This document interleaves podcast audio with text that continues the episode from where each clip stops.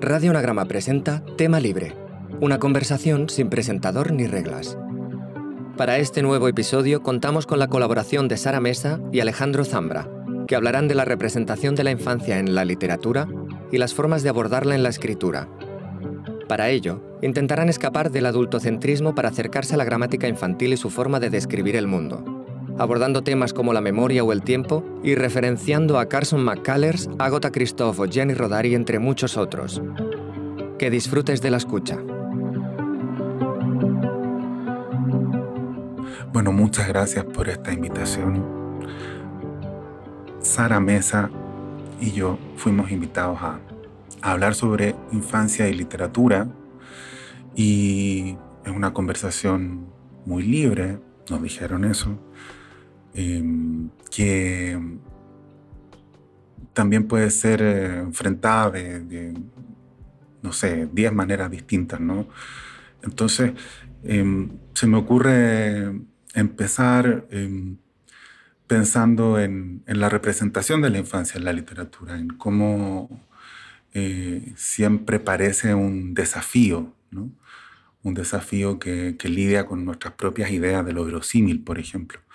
Yo pensaba en particular, tengo un hijo de cuatro años que todo, todo el día dice cosas que en una novela serían inverosímiles. Entonces no sé, Sara, ¿qué nos puedes contar al respecto? Bueno, pues hola Alejandro, estoy muy contenta de compartir contigo este espacio, la verdad, porque, bueno, eh, me gusta tu escritura mucho y, me gusta mucho este tema que nos han propuesto. Eh, casi desde, bueno, efectivamente se puede enfrentar desde 10 lugares diferentes, desde 20, desde muchos lugares, pero casi que podemos eh, hablar de de uno central, ¿no? que es como em, a través de la, de la escritura, desde quizá el punto de vista infantil, el punto de vista de un niño de una niña, si se trabaja ese, ese lugar, realmente eh, estamos haciendo el gran trabajo de la, de la, literatura, que es el buceo en uno mismo. ¿no? Eh, tú hablas de que tienes un hijo y eso sin, sin duda es un estímulo diario para para recrear este tipo de voces, ¿no? que al final siempre son convenciones, pero mm, todos hemos sido niños, ¿no? Entonces, em, casi que, al escribir sobre esto tienes que volver a aprender a escribir, a sacudirte em, todos los convencionalismos del lenguaje adulto, los automatismos, etc. Y eso a mí me parece muy interesante para el trabajo de todo tipo de voces, no, no solamente las voces infantiles, pero como punto de partida las voces infantiles son súper estimulantes para mí. Sí, y se nota mucho en, tu trabajo, ¿no? Em, no solo el, deseo de, de, representar la infancia, sino como eso que tú llamas el regreso o la reformulación o el reaprendizaje, que también eh, lidia con, con, lo que la literatura considera oficialmente posible, ¿no? O sea, eso siempre es un tema... Eh, abre muchas discusiones, ¿no? O sea, yo he visto muchas veces, eh, no sé, en una reseña que alguien dice, esto no lo diría un niño. Y, pensaba que, em, por eso ponía ese ejemplo, ¿no? O sea, mi hijo está diciendo cosas inverosímiles todo el día, que seguramente esos críticos literarios considerarían inverosímiles, porque en realidad perdemos la medida de, de, lo, de, lo, eh, de lo individual, ¿no? O sea, cuando pensamos en los niños, así como en una abstracción, como cuando uno imita un acento extranjero. Eh, claro, si imitas el acento entero, eh, te sale mal, pero si imitas a una persona, te sale bien. Em, no sé si quería pensar, bueno, ¿en qué, en qué obras tú consideras que hay una, una representación eh, más fidedigna de la infancia? Sé que es una pregunta muy grande, pero... Sí, una pregunta grande que tendrás que responder tú también luego, ¿no? no es que me gusta entrevistar, yo prefiero. Ya, ya, ya. a ver, a mí, a mí eh, sobre todo en los últimos años, eh, sí que he notado una especial eh, predilección por este tipo de, voces y de representaciones de, los niños y de los adolescentes en, la literatura, ¿no? De modo que incluso libros que ya había leído, como mm, hacía mucho tiempo, como por ejemplo El guardián entre el centeno, aquí hablamos de un adolescente, eh, al releerlo ahora, eh, extraigo una, un aprendizaje nuevo sobre la forma de construir este tipo de voces que al final eh, manejan recursos que, luego si, te apetece podemos, comentar. Eh, muy interesantes, ¿no? hablo ya de la construcción, de la estructura del texto, ¿no? pero mira, voy a, voy hablar de ti mismo, de, de, tu libro Formas de volver a casa, ¿no?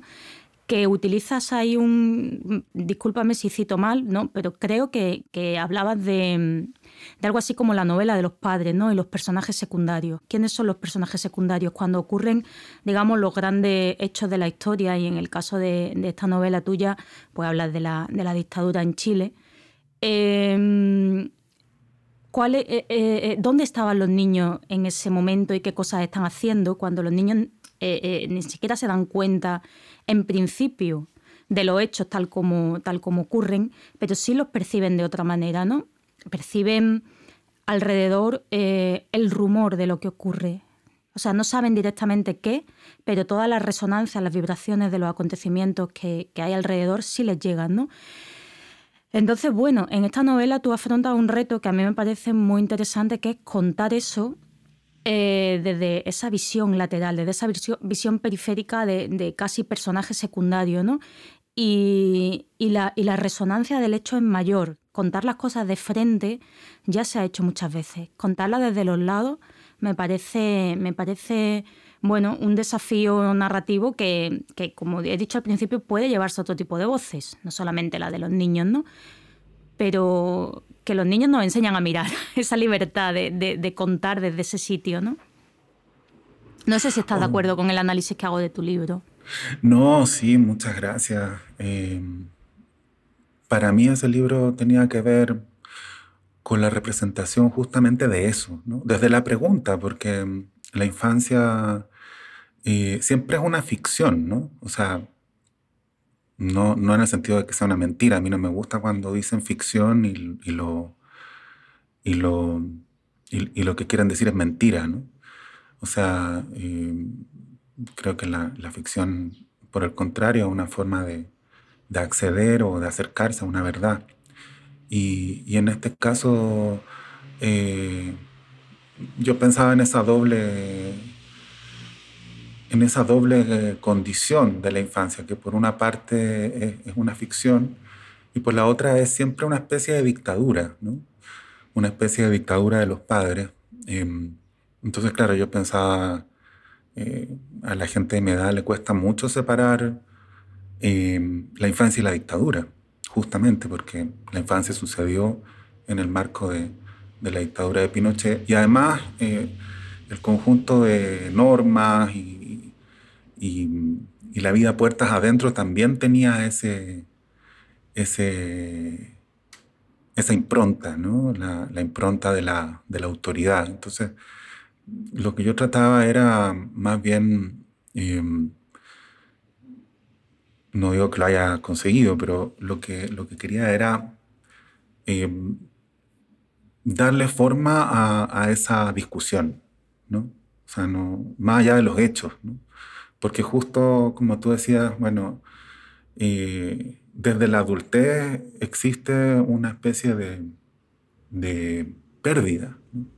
Eh, nos recordamos bien, nos recordamos bien y, y, sabemos que estábamos ahí, pero no sabemos qué estábamos haciendo, ¿no? si, si estábamos... Eh, qué tan conscientes éramos de las cosas que sucedían. No, no sé, yo recuerdo cuando niño, más allá de la novela, que los adultos me parecían aburridos, me parecían eh, silenciosos, planos, eh, poco interesantes.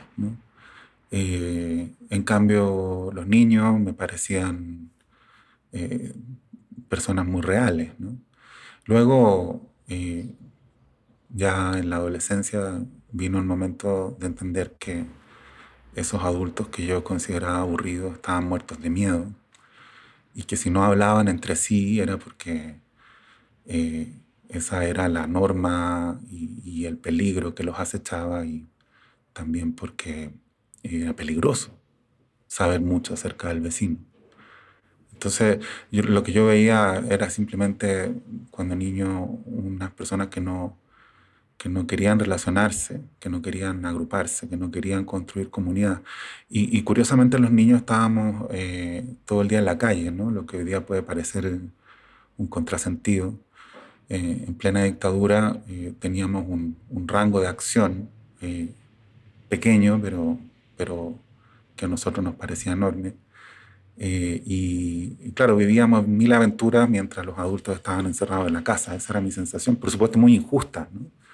Entonces, desmontar todo eso eh, me, me, me, interesa y me, y me, interesó mucho. Creo que la literatura sí permite eh, un, un, una, una, mirada que, que, una mirada múltiple, ¿no? O sea, no, no agotar esto en, en, dos o tres eh, certezas sobre, sobre cómo éramos, sobre qué hacíamos, ¿no? No sé cómo lo ves tú, pero eh, yo siento que, claro, hablar sobre la infancia siempre es hablar sobre, sobre lo que no recordamos bien. Y, y, eso es muy literario, es muy, es muy, es un ejemplo muy claro de cómo, como del tipo de conocimiento que permite la literatura. Sí, Sí, estoy de acuerdo. Además, a mí me, a mí me, recuerda también al, mecanismo que, cerebral que ponemos en marcha cuando intentamos recordar un sueño, un sueño que acabamos de tener. ¿no? Despertamos, tenemos ese sueño, ¿no? Y tenemos muy vívidas las sensaciones que nos ha producido el sueño, de felicidad, de terror, de angustia, de lo que sea, ¿no? Entonces, eh, estamos intentando llegar a, lo, a lo, digamos, las visiones, las imágenes concretas que nos produjeron esas sensaciones. Y en, la, en el recuerdo de la infancia ocurre un poco así. Yo no sé porque eh, tampoco es que lleve mucho, bueno, sí, llevo mucho tiempo escribiendo, porque el tiempo pasa rápido, pero quiero decir que no, que, que al principio cuando yo empecé a escribir, en torno aproximadamente a los 30 años, eh, no me fijaba tanto en, en la infancia, no sé por qué. Pero cuando me fui acercando a los 40 y desde luego ahora que lo he sobrepasado, vuelvo una y otra vez a recordar esas eh, sensaciones eh, y sobre todo qué cosas concretas las produjeron. Em, yo creo que esto tiene que ver con, con, algo que también para mí por lo menos es fundamental en, en el texto literario, que es la concreción. O sea, cada vez me espantan más los, los libros que están llenos de abstracciones, ¿no? de, de buena idea, cuando yo lo que quiero es que esas ideas se encarnen en cosas, en, en, situaciones, eh, mm, ¿cómo diría?, eh, que puedan transmitirse claramente a, los lectores. Por ejemplo, eh, si, no sé, si un niño está viviendo, el protagonista de forma de volver a casa, por ejemplo, o, recordaba también un libro que tiene similitudes con el tuyo de una autora española, vasca, Edurne Portela, en Mejor la ausencia, eh, cuenta la historia, bueno, la niña luego va creciendo, pero la primera parte del libro eh, cuenta la historia de una niña que está viviendo en un entorno eh, donde, bueno, está la violencia de ETA presente todo el tiempo, ¿no? Y la división en la sociedad y en su misma familia está presente, pero claro, ella es una niña muy pequeña y no sabe qué ocurre. Entonces, para describir esas sensaciones, un escritor o escritora más torpe apelaría a la abstracción y diría sentía angustia, sentía miedo, eh, no sabía qué pasaba alrededor, nadie me contaba nada. Pero ella, y creo que tú también lo haces en muchos momentos concretos, ¿no? Están hablando de cosas, de lo que hacen los niños, esa, esa, los juguetes que utilizan en aquel momento, ¿no? La, cuando se sientan, eh, la escena esta de la fogata en tu libro, ¿no? Cuando o cómo hablan o cómo, no sé, e, es un poco lo que queda fuera de plano y que remite a, lo que falta, ¿no? Y esa, esa, necesidad de concretar continuamente en cosas me parece muy, muy propia de los niños. Los niños cuando les pasa algo eh, no saben expresarlo, eh, creo, con abstracción, sino con, con concreción, ¿no? Que, que además muchas veces es una concreción que linda con el territorio de lo imaginativo y con lo cual es muy rica en realidad. Bueno, me, he puesto un poco eh, estupenda yéndome por las ramas, pero no sé si, si entiendes qué decir, si, si, vas por la línea que voy yo ahora mismo. Sí, o sea, me, me parece que hay tanto que hablar. Ahora, eh, justo tú apuntas a una cuestión, no sé si llamarla estilística, ¿no? O sea, tú dices, bueno, estoy cansada de, de la abstracción. Eh, yo comparto ese, ese cansancio. Eh, sobre todo porque yo creo que a, la luz de la representación de la infancia siempre hay una especie como de validación retrospectiva o, retroactiva más bien. Que, rechazo. O sea, a mí me, parece que eh, es, muy habitual esta especie como de eh, validación del pasado a partir de la representación de la infancia. Eh, en el caso de, la dictadura chilena, por ejemplo, Claro, a mí no me interesa mucho si eh, estos niños y niñas em, despertaron a la conciencia política a los 10 o a los 15 o a los 8. Em, lo que me interesa es la posibilidad de, recuperar eh, ese espacio de vacilaciones en el que el mundo está tomando forma. ¿no? sé si me explico. O sea, no se trata tanto de los hechos, sino de, cómo, em, de cómo esa, esas visiones fueron instalándose en nuestras cabezas, porque obviamente, eh, qué sé yo, crecer fue eh, combatir a la familia o, validar a la familia, entonces por ahí, claro, el ejercicio retrospectivo eh, puede revelarnos falsamente quienes quisiéramos haber sido cuando niños. No, no sé si, si me parece una idea, porque claro, tú hablabas de los sueños, creo que lo mismo podría decirse de los recuerdos. ¿no? con el paso de los años vamos entendiendo que inventamos los recuerdos, que que buena, buena medida de, en buena medida esos recuerdos corresponden a elaboraciones eh, que, que, vamos eh, reformulando y completando. Estuve yo pensando mucho en los, en los primeros recuerdos, ¿no? en, en, los primeros recuerdos, porque claro, en, en pandemia pensé muchas veces, bueno, mi hijo no va a recordar esto, en el sentido en que las cosas se recuerdan episódicamente, ¿no? O sea, lo que le va a quedar es una sensación y seguramente esa sensación eh, va a, a, dejar huellas en su forma de ver el mundo. Pero los hechos los va a olvidar. Y empecé a leer sobre esto de la amnesia infantil, que me parece impresionante, o sea, sobre el hecho de que de pronto eh, olvidemos, entre comillas, todo y nos quedemos con dos o tres episodios que postulamos como nuestros primeros recuerdos. Y, y claro, hay, hay, una cierta unanimidad en considerar que eh, elegimos esos recuerdos de algún modo. O sea que, por ejemplo, incluso si tenemos dos o tres primeros recuerdos, elegimos cuál es el primero porque ese recuerdo nos hace, eh, eh, nos hace nos, hace creer que somos quienes queríamos ser, ¿no? Algo así. Ya.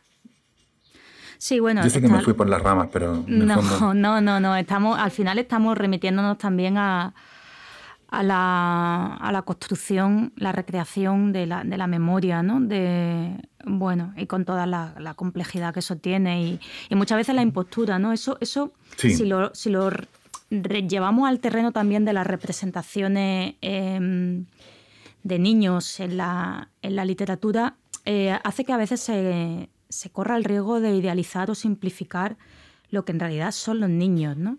Mm.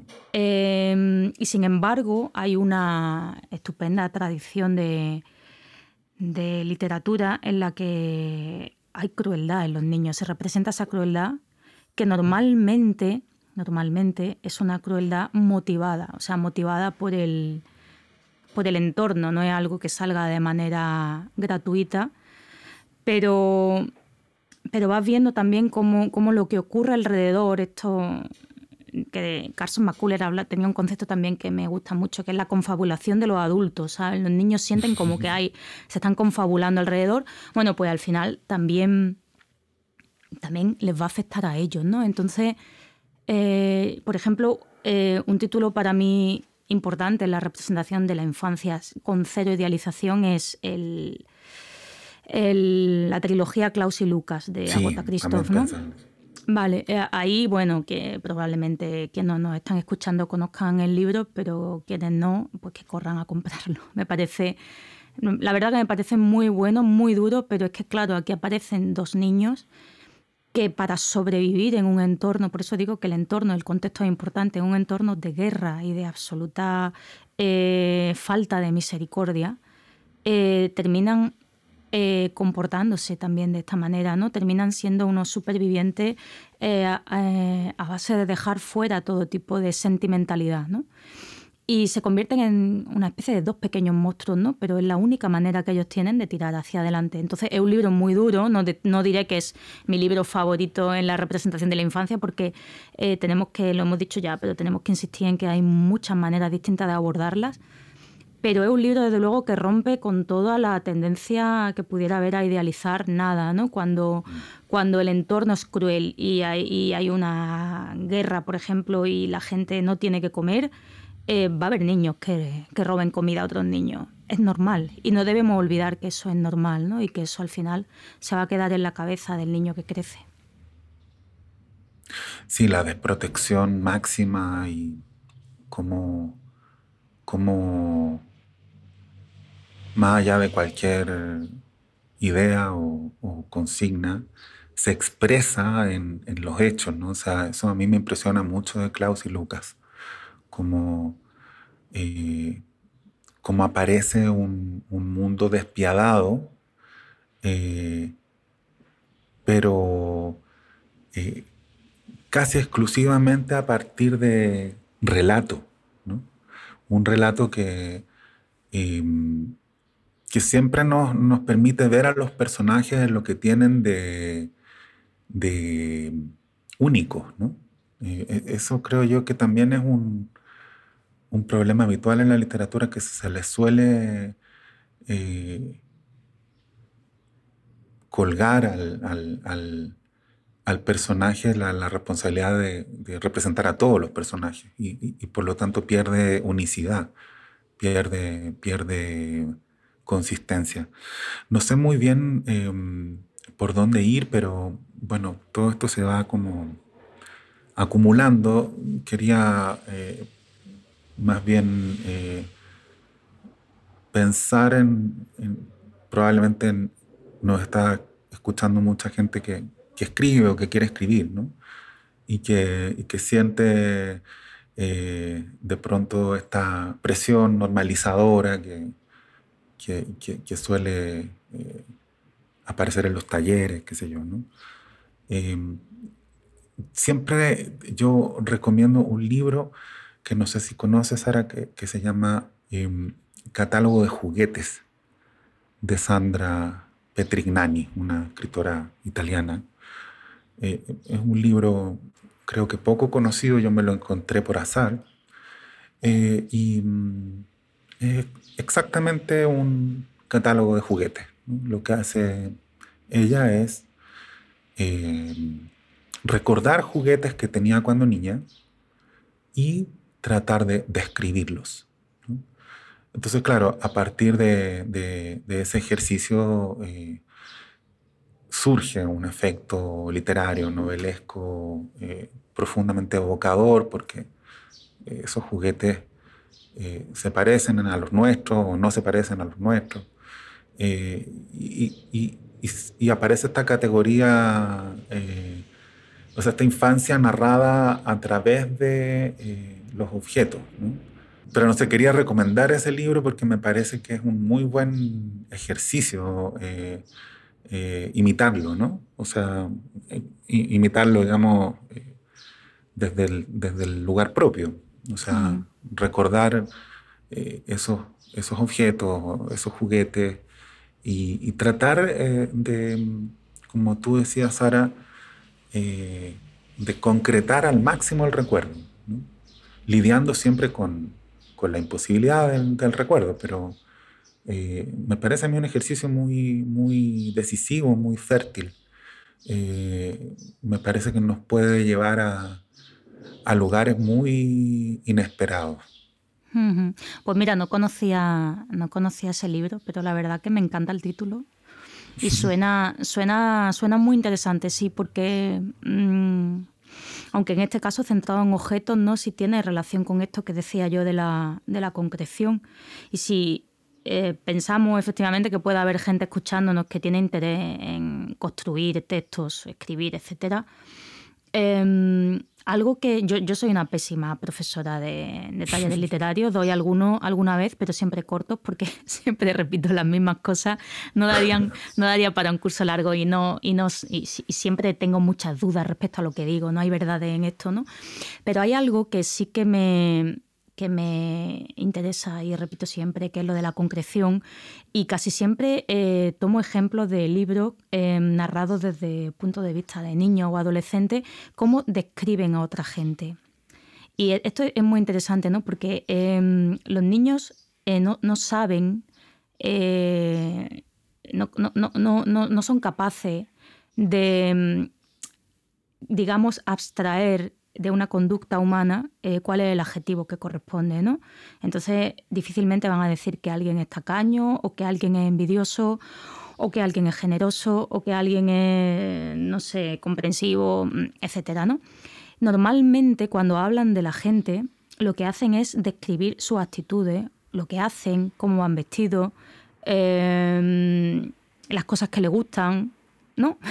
Entonces, me parece, me parece eh, bueno, me parece una, una, una pauta para reproducir en, la construcción de, cualquier personaje. ¿no? Esto es muy típico. No cuentes, no digas cómo es, sino muéstralo, que, lo, que los demás lo veamos. ¿no? Como en la vida misma, que no vamos con la etiqueta encima que dice esta persona es presuntuosa, esta persona es ambiciosa, sino que lo va demostrando en su, en su estar, en su ser, en su, hasta en su aspecto físico muchas veces, su ropa, su su manera de dirigirse o no dirigirse a, alguien, de despreciarlo o no despreciarlo, etcétera, ¿no? Esto es curioso porque eh, tú que, tienes un niño pequeño, cuando, cuando mi hijo era pequeño también lo notaba, cuando hablaba de la gente, oye, ¿cómo es tu amigo tal y cómo es tu profesora?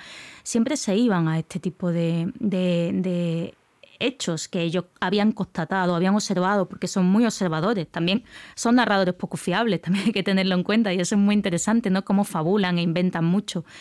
Pero rara vez abstraen, siempre se van a esto, ¿no? Entonces hace que su, si tú pones una grabadora y a un niño cuando cuenta cómo es alguien, tiene un potencial em, expresivo brutal. La verdad que brutal, ¿no? Su, sus ideas de la gramática, etcétera, y de la sintaxis serán un desastre.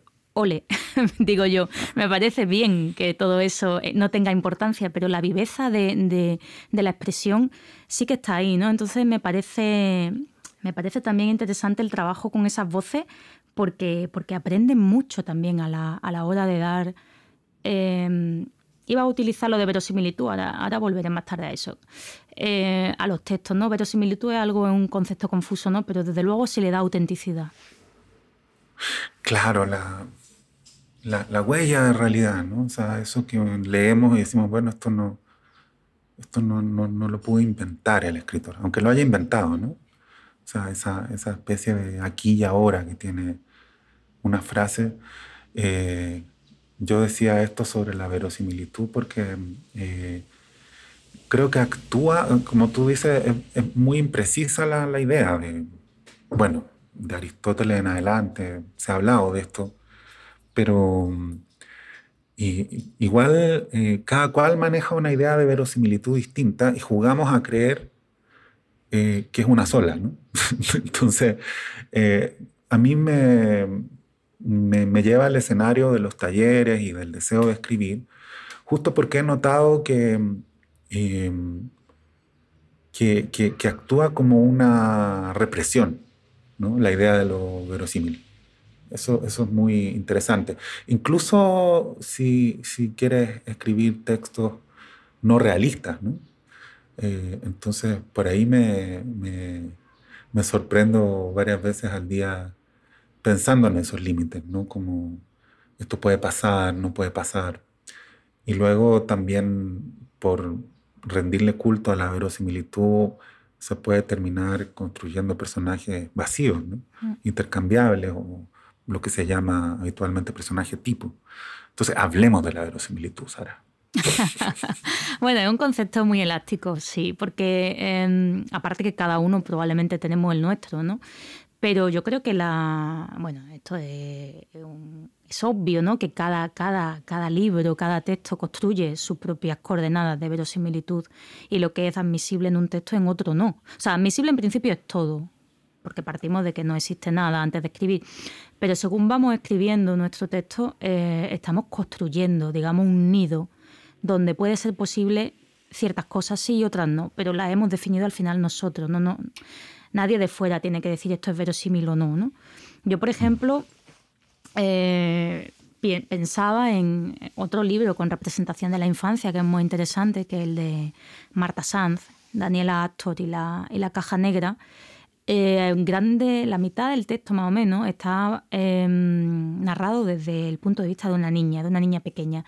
Y es una niña eh, que, bueno, que si tú analizas las frases que, dice, la idea del mundo, ella lo que ocurre alrededor no termina de entender muy bien qué es. ¿no? Tiene algo que ver con un embarazo no deseado de su madre y un, bueno, no quiero estropear el, va sobre el aborto también y sobre una época en España muy concreta.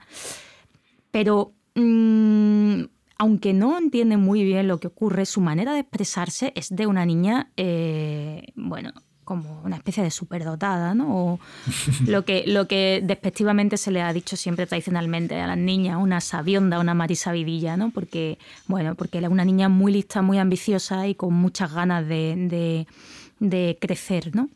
Entonces, claro, mm, si a mí alguien me dice, coge una frase de este libro, el cual la niña está contando lo que sea, y dice, esto no es verosímil, un niño no habla así, le diría, eh, eh, no lo puedes sacar del libro. No lo puedes sacar del libro, ¿no? Es imposible. Y otro, otro libro, en ese sentido, todavía más em, llamativo, no sé si conoces una, una saga de libros que escribió un escritor inglés, Edward Santubin. Luego se hizo una serie sobre Patrick Melrose, se llama el personaje.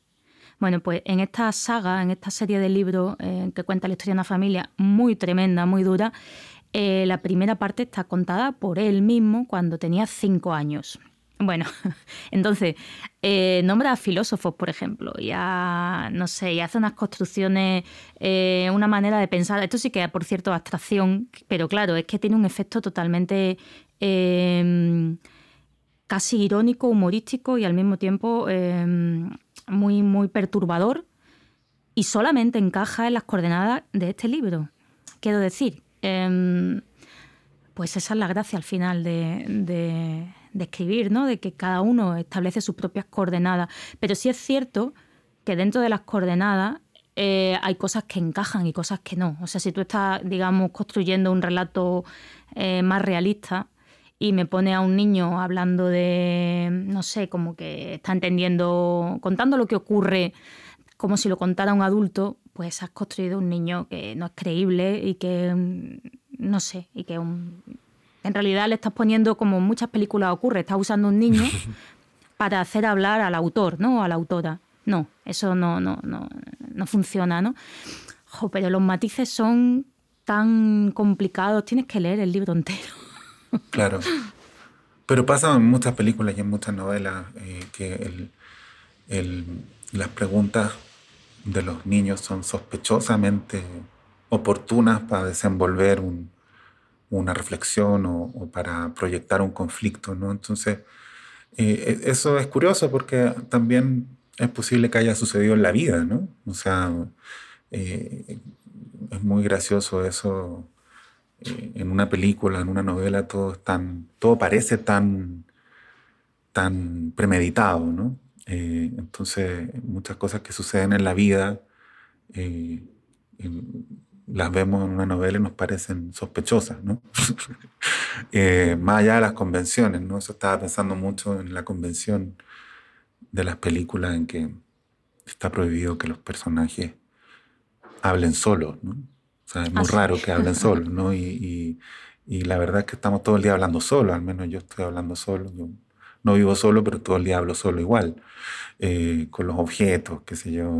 Eh, o, o, no sé, como las conversaciones telefónicas en las películas, ¿no? Que la gente nunca se despide. ¿no? son muy graciosos. Eh, todos son eh, hablantes telefónicos maleducados ¿no? en, en, las películas y en las series. Pero justo me, me interesó, eh, ya que estamos recomendando obras, recomendar una película que a mí me vuelve loco, que se llama Buenos días, de Osu. Eh, y no sabría decir por qué me gusta tanto, pero bueno, em, una comedia en que hay eh, dos niños y, que están revolucionados por la eh, por un vecino que tiene tele, ¿no? Y, quieren ellos también tener una tele.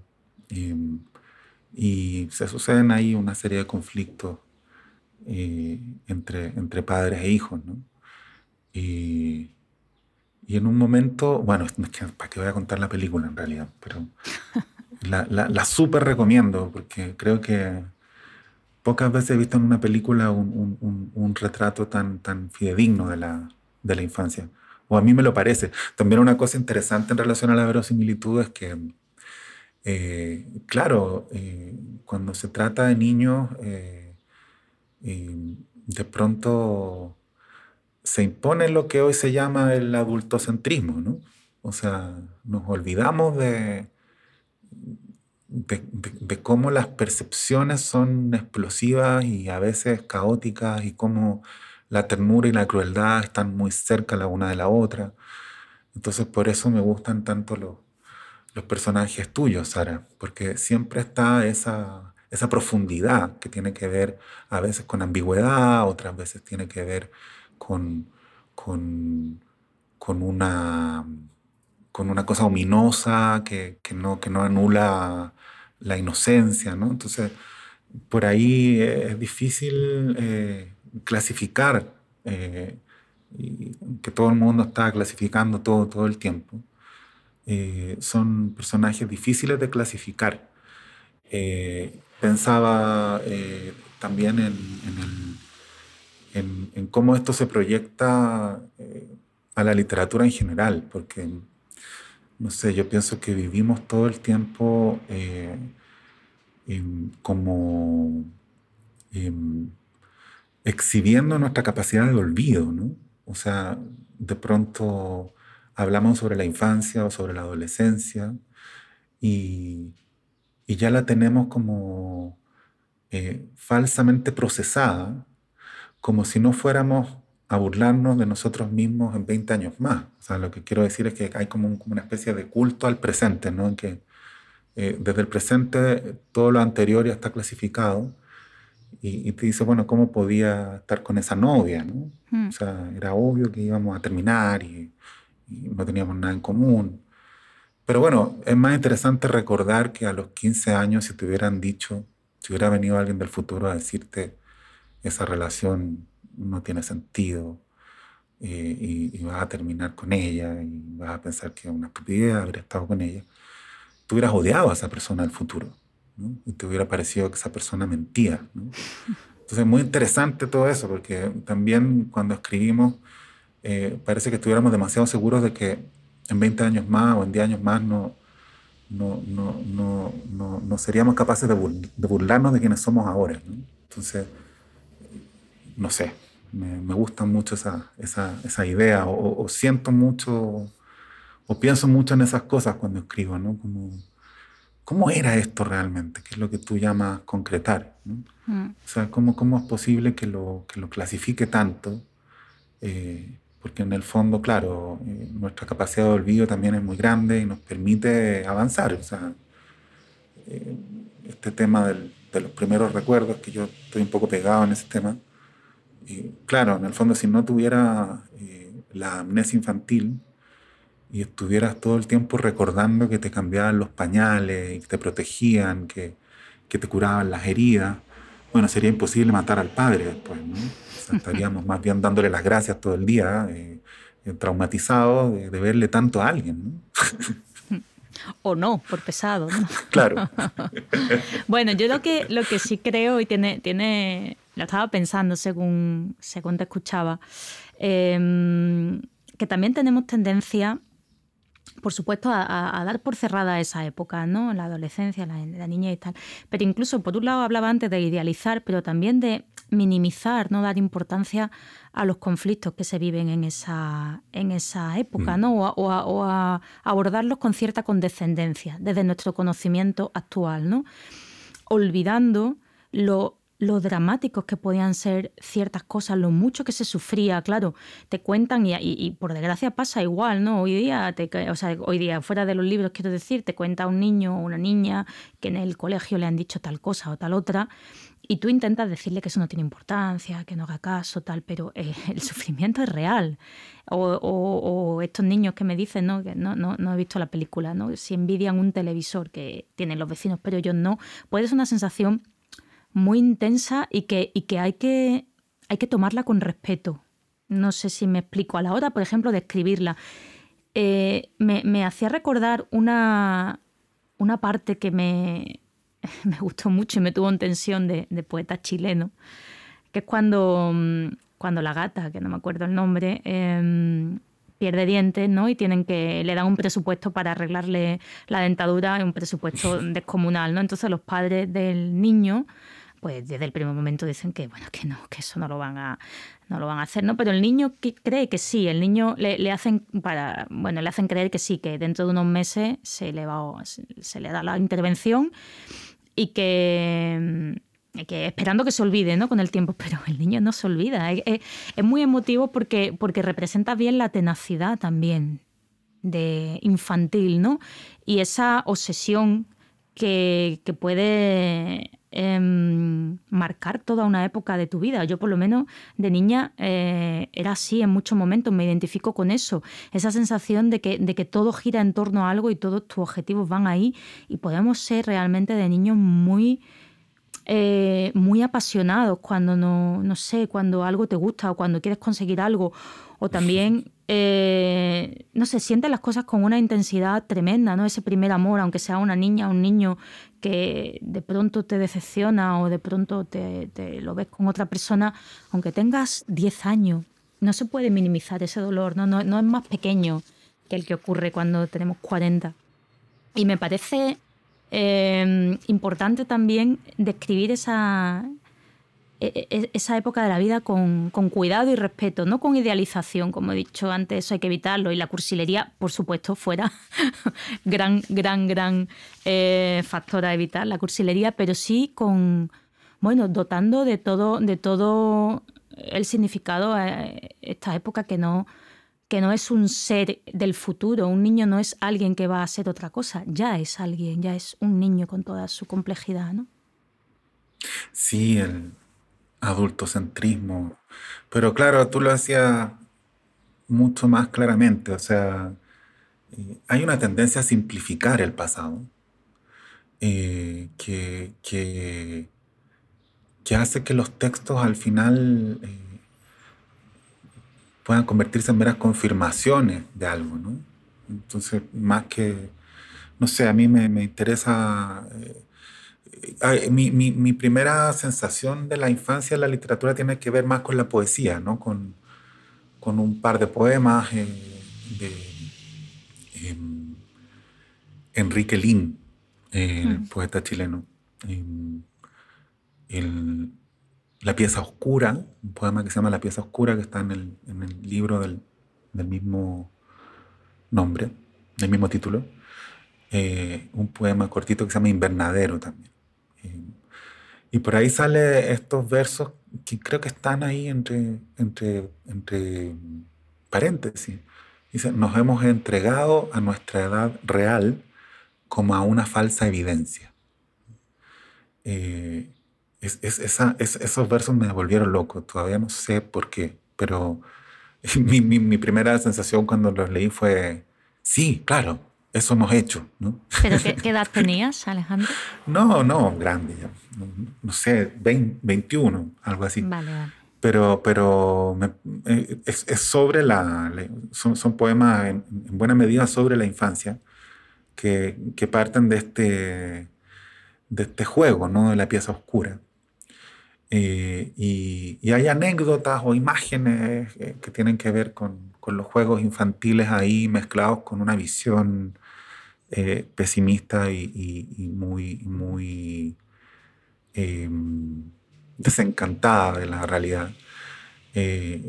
pero bueno, entre medio estaba esta, esta imagen, que yo todavía no sé si la entiendo, porque a mí me pasa eso creo que a todos nos pasa en alguna medida con lo que nos gusta mucho, que no necesariamente lo entendemos, ¿no? sino esa, esa, esa, esa observación, digamos, eh, me ha acompañado siempre. ¿no? O sea, como nos hemos entregado a nuestra edad real como a, como a una falsa evidencia. ¿no? O sea, como siento que escribir tiene eh, ese, el, sentido de desapegarnos de, de toda esta especie de trama externa, ¿no? Y, estuve leyendo hace poco, eh, releyendo, pero creo que leyendo eh, por primera vez bien o, menos mal a Bruno Schulz, que es un autor que siempre me gustó y que claro, eh, me impresiona a mí mucho como, como, como recupera la mirada infantil sin necesariamente representarla realistamente. O sea, habla como, como recuperando el, balbuceo, eh, recuperando esta cosa eh, imposible de formular de la que hemos estado hablando, ¿no? Como eh, estas percepciones tan concretas acerca de los, de, los, de los personajes que hay alrededor. Entonces ese es otro autor que me, que me interesa mucho como, como lidia con la infancia. Em, y bueno, hay un montón más, ¿no? Sí, hay, también em, algo mm, muy interesante, creo, en la, en la expresividad infantil.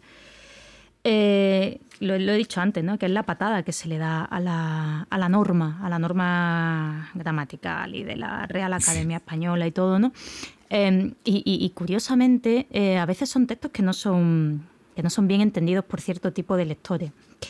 Em, aquí en España ha habido hace poco un fenómeno eh, editorial bastante interesante, que es un libro de una chica muy joven que se llama Andrea Abreu. El libro se llama Panza de burro, no sé si te suena. Pero te lo recomiendo muchísimo. Es, ella, ella, es canaria y entonces, bueno, está contado es la historia de dos niñas y, y, está contado desde el punto de vista de las niñas, con el lenguaje de las niñas eh, reproduciendo fonéticamente su manera de hablar, sus errores sintácticos y gramaticales. Y, también con una presencia muy fuerte de, la escatología, porque, lo, porque es normal, los niños, todos los que hemos sido niños, eh, estamos siempre haciendo guarrerías eh, de todo tipo. y ella lo cuenta con mucha, con mucha gracia. y, y, bueno, ha sido un libro que ha gustado mucho porque es muy bueno, buenísimo, pero también eh, ha sido poco, o sea, mal entendido. Yo cuando decían, es que el libro está mal escrito, es que no, tiene, no, no, no se puede escribir así, digo, pero ¿por qué no se puede escribir así? ¿no? Y a mí ese tipo de, propuestas literarias me interesan. Y, hace poco leí también que me lo recomendó, por cierto, Silvia Sese, la editora de Anagrama, ¿no? Me dijo, bueno, ¿te interesan este tipo de libros? Léete el de Álvaro Pombo, tiene hace años, eh, o sea, tiene varios años, que se llama Aparición del Eterno Femenino, contada por su majestad el Rey. Bueno, pues Su Majestad el Rey es un niño que habla y el Eterno Femenino es una niña de la que se enamora. Es una historia en realidad muy pequeña. Eh, y está contada con una gracia tremenda porque el, niño cuando habla, es decir, Álvaro Pombo cuando escribe en realidad, porque al final se trata de, esto, ¿no? Eh, dice, por ejemplo, yo y mi madre, no dice mi madre y yo, ¿no? Dice, mm, repite en el mismo párrafo la palabra cosa 20 veces. Em, no sé, reproduce una sintaxis oral eh, muy, eh, muy incorrecta desde el punto de vista de la norma escrita, ¿no? Pero tremendamente interesante y viva y fresca y irónica y todo, ¿no? Y luego igual leí que, bueno, que el libro, pues a cierto tipo de lectores les parecía que ese libro estaba mal, o sea, que, no, que, así no se escribe, ¿no? Y bueno, digo, bueno, es que así se escribe, es que quizá tenemos esa libertad, ¿no? De escritura. Em, a mí me parece envidiable, la verdad, y, no sé qué piensas tú sobre, sobre esto que digo. Me gusta mucho, em, todavía no leo Panza de Burro, me lo han súper recomendado, pero acabo de conseguirlo parece que estuviera preparado esto, pero Creo que te estoy a punto de leerlo. y sí, bueno, eh, percibí este debate, es casi el mayor elogio que le pueden hacer a, a una escritora, a un escritor, decir eso, ¿no? que, que, que, está mal escrito. Eh, y yo pensaba en la poesía, sobre todo, en, no sé, es que se enseña muy mal la poesía, pues, entonces creo que ahí se empieza, se empieza a pudrir todo, porque, no sé, no entiendo, o bueno, puedo entender por qué, pero eh, se enseña de una forma tan distinta a como, a como, a como percibimos la música, por ejemplo, ¿no? O sea, la música está ahí desde que somos casi desde antes de nacer y, y nunca nadie tuvo que explicárnosla, ¿no? Eh, está ahí, te gusta, no te gusta, sabes que hay muchísimos tipos de música, que hay muchos ritmos. Eh, pero claro, a la hora de, hablar de poesía, en, la escuela eh, aparece una definición y una sola, y una definición encarnada en dos o tres ejemplos, y no en diez o veinte ejemplos. ¿no? Yo pensaba, no sé, alguna poesía muy difícil como o, entendía como muy difícil eh, César Vallejo, por ejemplo, los poemas humanos. bueno, la verdad es que, tienen em, una, unas lecturas muy inmediatas eh, eh, que, que, que, no son nada de complejas. ¿no? O sea, si yo leo un poema que dice, como dice un poema de poemas humanos, hoy me gusta la vida mucho menos, ese es el primer verso, eh, bueno, este no es un poema oscuro, está diciendo algo muy preciso y que es distinto de eh, cualquier cosa que, que, usemos para sustituirlo. ¿no? O sea, hoy no me gusta la vida o la vida me gusta. Eh, no, es, hoy me, me, gusta la vida mucho menos. y, y si leemos que alguien dice, yo nací un día que Dios estaba enfermo, eh, bueno, está diciendo algo, ¿no? Eh, algo que podemos entender o, que no necesitamos entender. Entonces, creo que por ahí, eh, claro, esas reacciones ante panza de burro seguramente tienen que ver con un, celo, con, el cuidado del idioma, como si el idioma no cambiara, pero también con una cierta obstinación en no, no, no validar lo que el lenguaje tiene, eh, o sea, no validar el momento en que el lenguaje eh, eh, funciona a pesar de su insuficiencia, ¿no? O sea, todos hemos sentido que las palabras nos fallan, que las palabras no bastan. Y, y de pronto regresar a una sintaxis otra fue la manera que tuvo digo la poesía, pero toda la literatura, de, de, enfrentar eso, ¿no? O sea, no sé, Gianni Rodari, este italiano genial, tiene este libro genial que se llama Gramática de la Fantasía, que, que es un inventario de, de, ejercicios, todos muy posibles de realizarse, ¿no? Un libro muy práctico, eh, con, con, niños, ¿no? Eh, y, hay uno de ellos que eh, en el fondo, em, no sé cómo se llama exactamente el ejercicio, pero consiste fundamentalmente en juntar dos elementos alejados de la realidad y hacerlos coincidir en una historia, ¿no? Que es eh, lo, que el, lo que el surrealismo intentó. O sea, está esta fórmula famosa de, de mm, El Conde de Lotremont, ¿no? el encuentro fortuito de una máquina de coser y un paraguas en una mesa de disección. O sea, teoría, eh, o teoría surrealista o eh, temas muy serios, ¿no? las vanguardias artísticas eh, del siglo XX, del, periodo de entreguerra, unir el arte y la vida. Bueno, eh, para entrar a todo eso, se nos propone que, que, que, nos abramos a la posibilidad de juntar dos elementos muy alejados en la realidad. Pero bueno, Gianni Rodari propone que esto sea un juego para niños, ¿no? Y para los niños es muy natural un, un juego como este.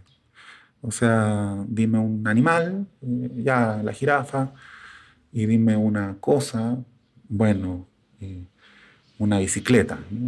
Y, hay que juntar eso, esos dos elementos en una historia. Yo lo juego con mi hijo todo el rato y no, no tengo la sensación de que estemos siendo surrealistas, ¿no? Claro. Eh, pero bueno, por ahí va, a mí me gusta mucho ese tema eh, porque me resulta muy cercano también, pues tuve la suerte yo de, entre todas las desgracias pandémicas, que la pandemia coincidiera con, con ese momento en que eh, los niños eh, se apropian del lenguaje y de pronto tienen 20 palabras solamente, y con esas 20 palabras luchan y, y, y las juntan y consiguen decir cosas que nosotros no sabíamos que se podían decir, ¿no?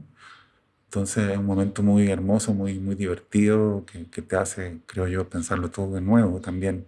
Incluso cuestiones del oficio, ¿no? Como las que estamos hablando. Ah. Eh, pensaba sobre todo una vez que, muy chico, él todavía me dijo, em, me contó una historia de algo que había sucedido, pero yo no sabía cuándo. Eh, entonces le, pregunté, bueno, ¿cuándo pasó esto? Y él me respondió, casi hoy, en vez de decir ayer. Y yo dije, claro, eso es lo que estamos viviendo, un permanente casi hoy, porque eh, no es ayer, no es mañana, tampoco es hoy plenamente. Y toda esta sensación eh, de temporalidad eh, dilatada, todo, todo el problema del tiempo me pareció que se resumía en eso, o sea, es como hoy es casi hoy, ¿no? Mm. Es precioso, la verdad. Es un poeta. Casi hoy. Sí, sí, sí. Lo dijo porque eh, se le olvidó la palabra ayer, ¿no? O sea, eh, eh, surgió de la necesidad. Sí, pero casi es más preciso, ¿no? Casi hoy es más preciso todavía. Sí, sí, es fantástico. Bueno, pues no sé, quizá para ir terminando se me ocurría que, mm, que podríamos decir algún libro o bien que la representación de la infancia nos parezca especialmente buena, nos haya gustado mucho o marcado, o incluso, ¿por qué no?, algún libro que, que leyéramos de niños, ¿no? Y que, y que en ese sentido también te identificaras con, con esa voz, ¿no? No sé si... Estas preguntas siempre son un poco confusas porque te, a mí por lo menos siempre me quedo en blanco, ¿no? ¿Cuál, cuál, no te quiero hacer la jugarreta, ¿no? Pero, seguro que tienes Mm, título. No, pero tú no estás en blanco porque si me estás haciendo la pregunta a mí, eh, supones que la pregunta va a ir de vuelta. Mm. Por eso digo que lo mismo tú estás en blanco. No, yo sí, yo, yo, se me ocurren de hecho muchos y luego, o sea, hay mucho porque como dije desde el principio me interesa, me interesa mucho este, este, la representación de la infancia en la, en la literatura, ¿no? Entonces tengo un montón de títulos en la cabeza, algunos no, no, todo el tiempo hay niños, hay una parte, varias páginas, ¿no? Y ya los tengo archivados en mi cabeza, ¿no? Pero me preguntaba si tú, bueno, no sé cuáles son en ese sentido tus libros o tu libro, o si lo tienes. Sí, o sea, em, si tuviera que elegir uno, pensaría en, en Léxico Familiar de Natalia Ginsburg, eh, por muchos motivos. Em, pero me interesan a mí también estos libros que parece que todos pudiéramos escribir o haber escrito, ¿no? Me parece que son influencias liberadoras, ¿no? Eh, sobre todo em, cuando, cuando sentimos ese deseo expresivo imperioso y no sabemos cómo canalizarlo, ¿no? O sea, eh, creo que todos podríamos recrear el habla o intentar recrear el habla de, las personas con las, con las que crecimos. Eh, recordar sus frases típicas, em, y, y cómo con ese centro aparece eh, casi instantáneamente un mundo que, no recordábamos bien. Eh, un poco como el ejercicio de ir a, a lugares que uno no, no recuerda bien, pero donde sabes que estuviste, ¿no? Y. de pronto aparecen recuerdos nuevos. Eh, me parece muy impresionante lo que hace ella en ese libro, justamente por su presunta sencillez, ¿no? Eh, y claro, la leí hace ya muchos años, pero siempre eh, la recuerdo. O sea, recuerdo frases, recuerdo aspectos de ese libro. Eh, y, un tono también, ¿no? Que, que, no tiene que ver con intentar recrear el habla, porque ella no intenta recrear el habla de, de, la niñez, sino más bien desde una conciencia eh, adulta del, presente, pero a la vez eh, autocrítica, ¿no? llega a, imágenes nuevas, ¿no? incluso imágenes nuevas sobre sí misma, la impresión. A mí me parece que toda la, la, la literatura que, más disfruto tiene esa dimensión autocrítica, ¿no? o sea, que, no es solo una mirada sobre el mundo, sino sobre uno mismo en el mundo. O sea, me gusta mucho eh, Léxico Familiar. Hay un montón de otras obras. Eh, estaba pensando en un librito que no leo hace años, eh, que se llama justamente Infancia, de Jacques Prévert. No sé si lo dije bien. que, que en su momento me volvió loco, o en W, o El Recuerdo de Infancia de, de Perec. hay un montón, la verdad. la batalla en el desierto de José Emilio Pacheco.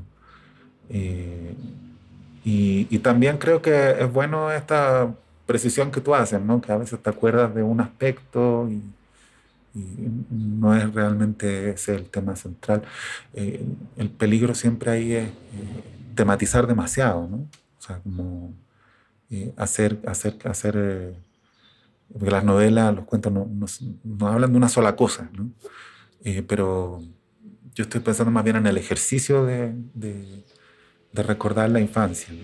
Mm. Bueno, eh, a, mí me, gusta mucho esto que has dicho de cómo nos fascinan estos libros que parece que, cualquiera podría escribir, que lo habríamos escrito nosotros directamente, ¿no? Hay ese otro tipo de libros que abruman y que te dices tú, wow, qué, qué bien escrito está esto, yo sería incapaz de hacer esto, ¿no? Em, también son maravillosos, pero algunas veces sí que es verdad que te aplastan, ¿no? Y, y, esto, este otro tipo te transportan, ¿no? Y recordaba también yo las narraciones, los cuentos y novelas muy, muy cortas de E.B.U. Hart, ¿no? la escritora argentina. Tengo la sensación todo el tiempo de que habla de, niños y las cosas normales que le pasan. Y salen muchos niños, sobre todo muchas niñas en su, en sus historias, ¿no? Pero no solamente, lo que pasa que la percepción que a mí me, o sea, en el recuerdo de haberla leído la leí hace años todo muy seguido, em, tengo la sensación de que todo el tiempo es ese, esa especie de atmósfera de lo cotidiano, infantil, eh, totalmente complejo en realidad y maravilloso, ¿no? pero narrado de una manera, con una naturalidad que, es fascinante. ¿no? Y mm, claro, van de muchas cosas, ¿no? Eso, esas historias tienen muchísimos matices pero curiosamente me ha quedado en la cabeza como si todo el tiempo hubiera niños y niñas por ahí correteando, ¿no? Sí los hay, yo creo. Sí, sí, lo hay, lo hay, pero no, no sé si todo el tiempo. no sé. Pero bueno. Pues... Una, una, mirada de ella, ahora que la mencionaste así, se me, se me abrió una, voy a decirlo con una cursilería, ¿no? Eh, se me abrió una ventana así en el, en el corazón, ¿no? Porque porque yo sí tuve la suerte de conocerla mucho. Em, y, y claro, era un personaje completamente desafiante, porque yo creo que ella estaba muy interesada en reivindicar la, la ingenuidad, o, más bien en, en, reentender la ingenuidad. O O sea, todo lo que percibimos, eh, e, ella muchas veces la escuché decir como una crítica, digamos, al voleo, digamos, pero una crítica que la literatura se había vuelto muy inteligente. Que eso me recordaba algo de que decía eh, Nicanor Parra, decía que su mamá lo había retado una vez y le había dicho, tan inteligentonto que te pusiste. el inteligentonto. Yo creo que, que, perdón el rodeo, pero que a Eve le habría gustado esta idea de la, de, la, del inteligente ¿no? o sea, que, que, estaba muy, muy, muy metida en, en, una, en, una, en un deseo de narrar que no estaba eh, tocado por la teoría y que por lo mismo eh, permitía otra teoría, ¿no? o sea, otras formas de ser. Eh, o sea, leerla a ella es reconocer un montón de cosas que no sabíamos que, que conocíamos. Eh, porque, porque tiene esa capacidad de, de, de, rehabilitar la vida, ¿no? Eso es algo muy hermoso, ¿no? O sea, como uno la lee y, y, y siente que, que, que, que, aparecen experiencias que uno, que uno había simplemente archivado, ¿no? Y, ella las vuelve a, a, a, poner en escena, ¿no? Y vuelven a tener consecuencias. Y, bueno, perdón, es que me, me, me, gustó mucho que mencionaras a, a, a Eve. Claro, es que es fantástica y qué suerte haberla conocido, la verdad. Te envidio. sí, tuvimos suerte. Nos, nos, tomó a varios, a Alejandra Costamaña, a Diego Zúñiga y a mí, nos tomó como hijos, ¿no? O sea, como que de pronto decidió que nosotros éramos sus amigos chilenos. Qué bonito. y, y, claro, era muy divertida. Eh, eh, también parecía que, que, que, de pronto se reía a nosotros y, de pronto nos reíamos con ella. Eh, pero era muy divertida la relación porque ella viajó varias veces a Santiago y cuando llegaba a Santiago como que nos andaba trayendo del, del, como, como del brazo, ¿no? Mm. Pues no sé, em, creo que, que, hemos hablado mucho. Siempre tengo la sensación de haber sido en algún momento pesada, repetitiva o imprecisa, pero bueno, así somos. Oh, yo también todo el rato. Sí. no sé si... Que nos hacen hablar si lo que nosotros hacemos es escribir. Mm, sí, sí, bueno, pero aún así ha sido muy, muy agradable charlar contigo y creo además que quedan un montón de, de títulos eh, sobre, sobre la mesa, ¿no? De... Sí muy estimulante la conversación y, bueno, esperemos que también lo haya sido para, quienes nos escuchan, ¿no? Eso, sí, creo que quedaron varios títulos debajo de la mesa. Em, rescato solo uno, que leí hace poco, una novela de Daniel Saldaña, que se llama El nervio principal. Me impresionó mucho eh, lo, que, lo que él hace ahí. Em, me, me, pareció bien, eh, bueno, justo lo que hablábamos, ¿no? muy, muy concreto, muy preciso mm. eh, y, muy evocador, por lo tanto. Bueno, lo dejamos acá, parece, ¿no? O, Yo no tengo un reloj de cuatro horas. Pero, pero creo que, que, sí, que lo dejamos con, yo por mi parte, con bastante... Em, alegría, porque no por dejarlo, sino es que como es el lenguaje hay que estar matizando todo el tiempo, ¿no? Sino porque bueno, me ha, me ha gustado mucho charlar contigo de, de este tema y, y, bueno, pues cada uno desde su lugar, yo en Sevilla, tú en Ciudad de México. Em, algún día nos veremos de cara a cara, ¿no? Muy y seguiremos. Bueno. Yo muy contento también de hablar contigo y bueno, a los que estén escuchando, eh, ojalá no se hayan aburrido. Exacto. Exacto, eso es lo fundamental. Pues un abrazo, Alejandro. un abrazo. Adiós.